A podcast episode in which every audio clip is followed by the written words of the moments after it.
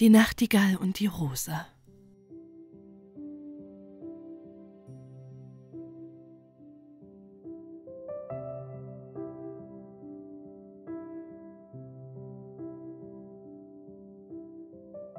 Sie sagte, sie würde mit mir tanzen, wenn ich ihr rote Rosen brächte, rief der junge Student. Aber in meinem ganzen Garten ist keine rote Rose. Aus ihrem Nest auf dem Stamme der Steineiche hörte ihn die Nachtigall, und sie blickte neugierig durch die Blätter hinaus. Keine rote Rose in meinem ganzen Garten, rief er, und seine schönen Augen füllten sich mit Tränen. Ach, von was für Kleinigkeiten hängt das Glück ab. Ich habe alles gelesen, was die weisen Männer geschrieben haben, und alle Geheimnisse der Philosophie sind mein, aber weil mir eine rote Rose fehlt, ist mein Leben elend geworden. Hier ist doch endlich einer, der wahrhaft lebt, sagte die Nachtigall.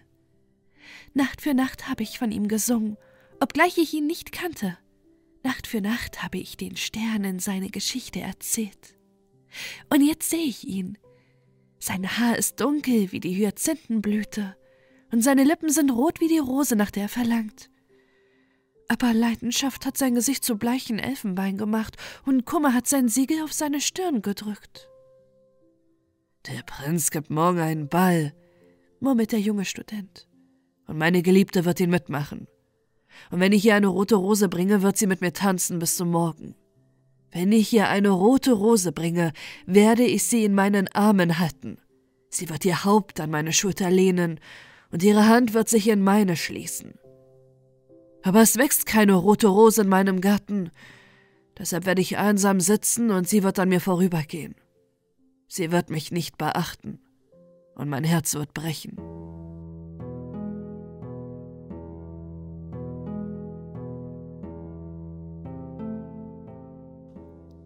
Ist wirklich die wahre Liebe, sagte die Nachtigall.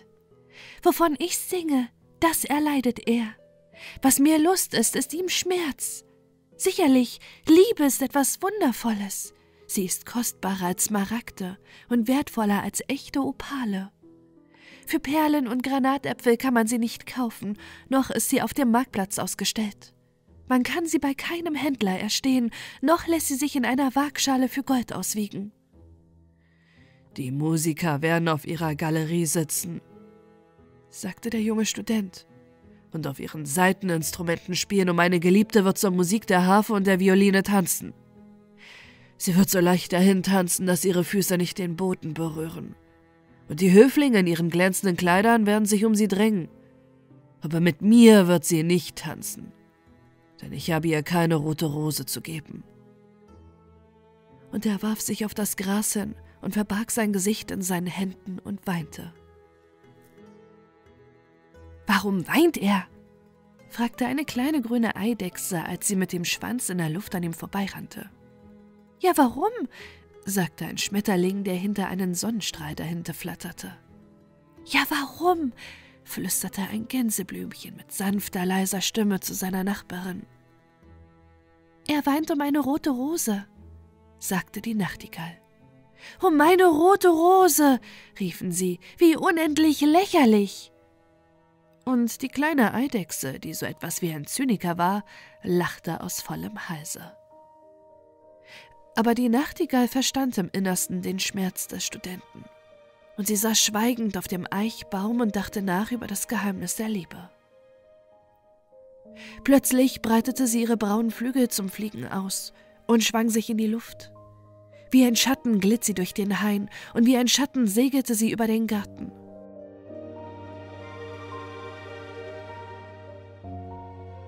Im Mittelpunkte des Rasenplatzes stand ein schöner Rosenstrauch, und als sie ihn sah, flog sie zu ihm hin und setzte sich auf einen Zweig.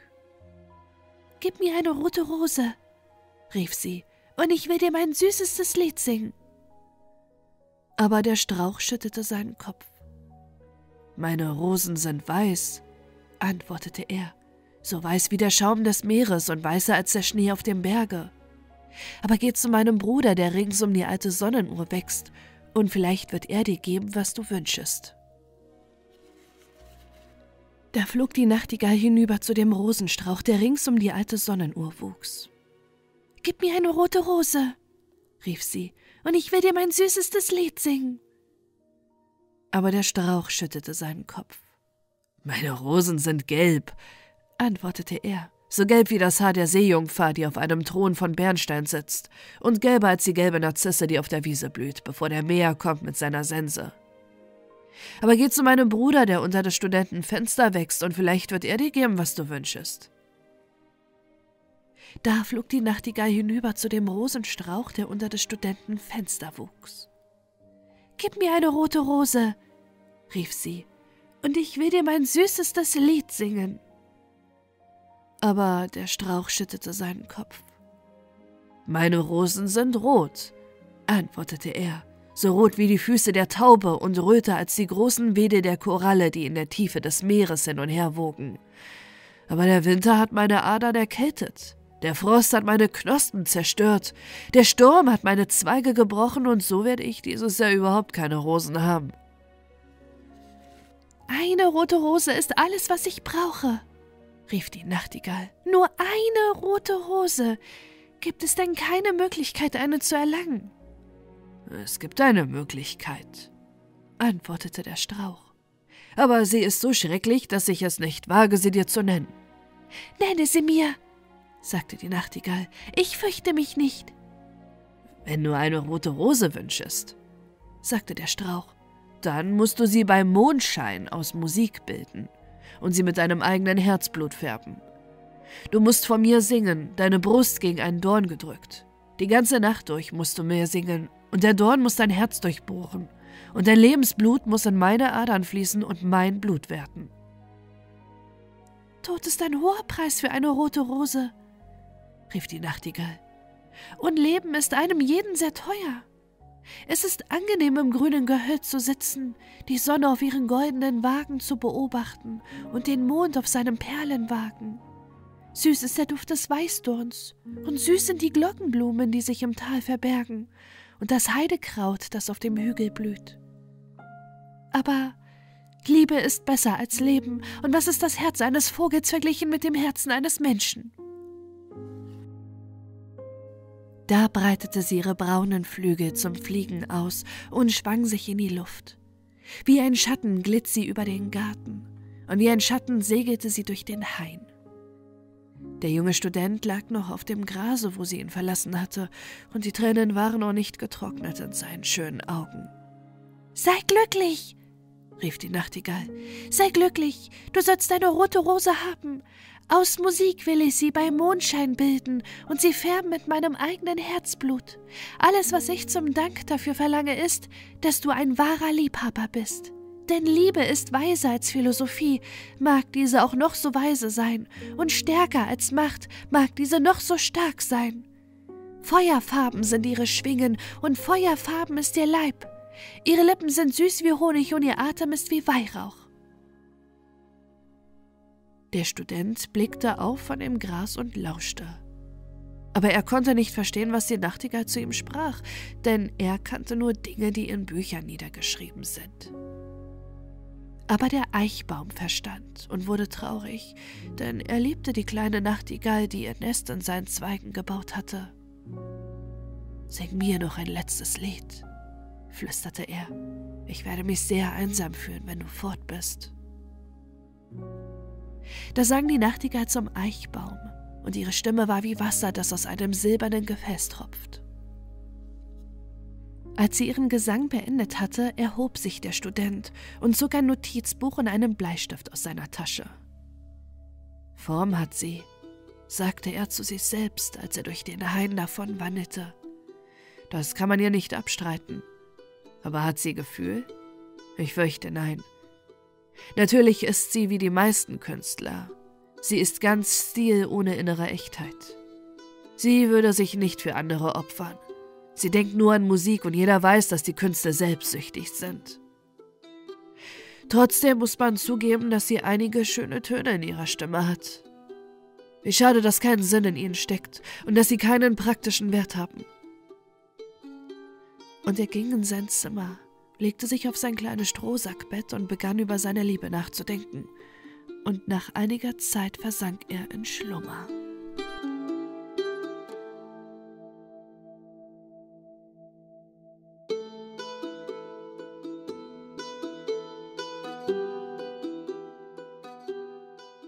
Und als der Mond am Himmel schien, flog die Nachtigall zu dem Rosenstrauch und drückte ihre Brust gegen den Dorn. Die ganze Nacht durch sang sie, ihre Brust gegen den Dorn gedrückt, und der kalte kristallene Mond neigte sich hinab und lauschte. Die ganze Nacht durch sang sie, und der Dorn ging tiefer und tiefer in ihre Brust, und ihr Lebensblut ebbte hinweg von ihr. Sie sang zuerst von der Geburt der Liebe im Herzen eines Knaben und eines Mädchen. Und auf dem obersten Zweig des Rosenstrauchs, da erblühte eine wunderbare Rose, Blumenblatt nach Blumenblatt, wie ein Lied dem anderen folgte.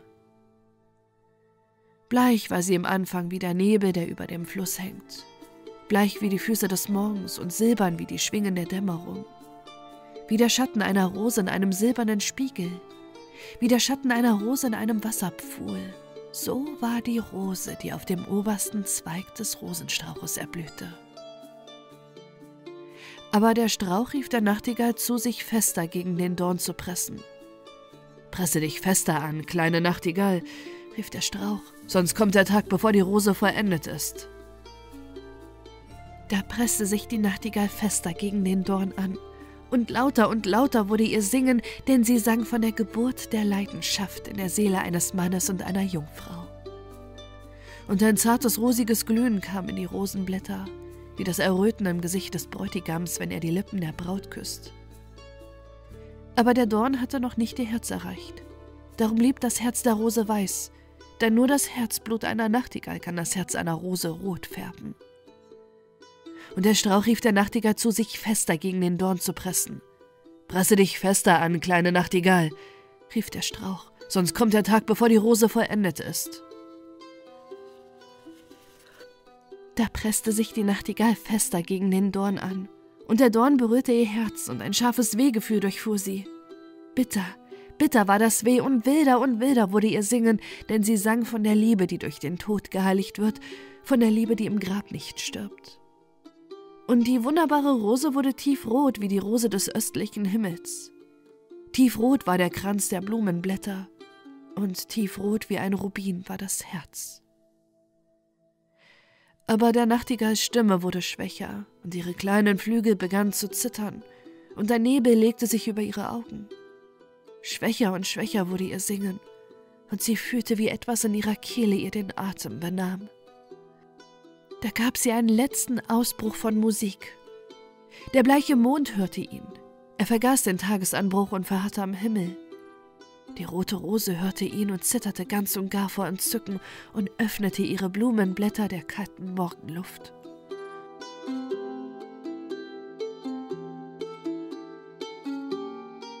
Das Echo trug ihn zu seiner purpurnen Höhle in den Bergen und erweckte die schlafenden Schäfer aus ihren Träumen. Er flutete durch das Schilfrohr am Flusse, und dieses trug die Botschaft nach dem Meere. Sieh an, rief der Strauch, die Rose ist jetzt vollendet.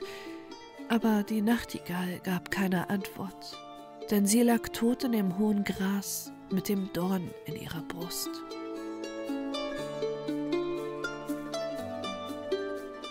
Und gegen Mittag öffnete der Student sein Fenster und blickte hinaus. Was für ein wunderbarer Glücksfall, rief er. Hier ist eine rote Rose. In meinem ganzen Leben habe ich keine solche Rose gesehen. Sie ist so schön, dass sie sicherlich einen langen lateinischen Namen haben muss. Und er neigte sich hinaus und pflückte sie. Dann setzte er seinen Hut auf und lief mit der Rose in der Hand nach des Professors Haus. Die Tochter des Professors saß im Türeingang und wickelte blaue Seide auf eine Rolle und ihr kleiner Hund lag zu ihren Füßen. Sie sagten, Sie würden mit mir tanzen, wenn ich Ihnen eine rote Rose brächte, rief der Student. Hier ist die roteste Rose der Welt. Sie werden sie heute Abend an Ihrem Herzen tragen. Und wenn wir zusammen tanzen, dann will ich Ihnen sagen, wie ich sie liebe. Aber das Mädchen runzelte die Stirn. Ich fürchte, sie wird zu meinem Kleid nicht passen, antwortete sie. Und übrigens hat mir des Kammerherrn Neffen einige echte Juwelen geschickt. Und jeder weiß, dass Juwelen mehr kosten als Blumen. Auf mein Wort, Sie sind wirklich sehr undankbar, sagte der Student ärgerlich. Und er warf die Rose auf die Straße, wo sie in den Rinnstein fiel, und ein Karrenrad ging darüber weg. Undankbar? sagte das Mädchen. Ich will Ihnen etwas anderes sagen. Sie benehmen sich sehr ungeschliffen. Und übrigens, was sind Sie? Nur ein Student. Ich glaube, Sie haben ja nicht einmal silberne Schneiden an Ihren Schuhen, wie sie des Kammerherrn Neffe hat. Und sie erhob sich von ihrem Stuhl und trat in das Haus. Was für eine verrückte Sache die Liebe ist, sagte der Student, als er wegging. Sie ist nicht halb so nützlich wie die Logik, denn sie beweist nichts, und sie erzählt einen immer von Dingen, die sich nicht ereignen, und macht einen an Dinge glauben, die nicht wahr sind. Wahrhaftig, sie ist ganz unpraktisch, und in unserer heutigen Zeit muss man vor allem praktisch sein. Ich werde zur Philosophie zurückkehren und Metaphysik studieren. Damit ging er wieder in sein Zimmer, zog ein dickes, staubiges Buch hervor und begann zu lesen.